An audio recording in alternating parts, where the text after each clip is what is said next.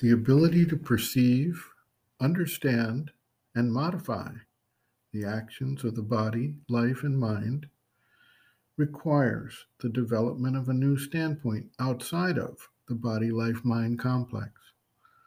For this reason, the attempt to undertake this process with the analytical power of the mind is bound to fail.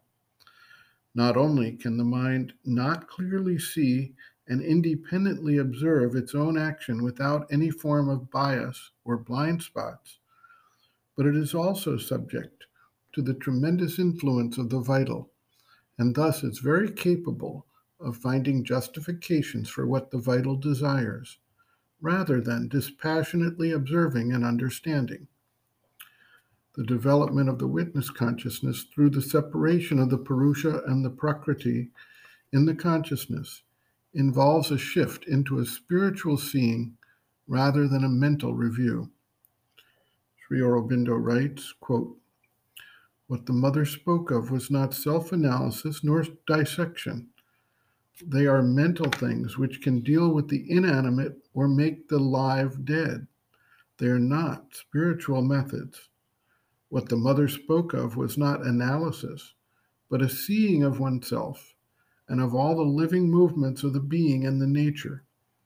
A vivid observation of the personalities and forces that move on the stage of our being, their motives, their impulses, their potentialities, an observation quite as interesting as the seeing and understanding of a drama or a novel, a living vision and perception of how things are done in us, which brings also a living mastery over this inner universe.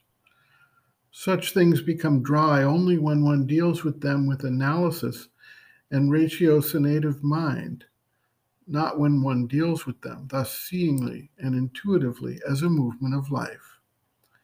If you had that observation from the inner spiritual, not the outer intellectual and ethical viewpoint, then it would be comparatively easy for you to get out of your difficulties.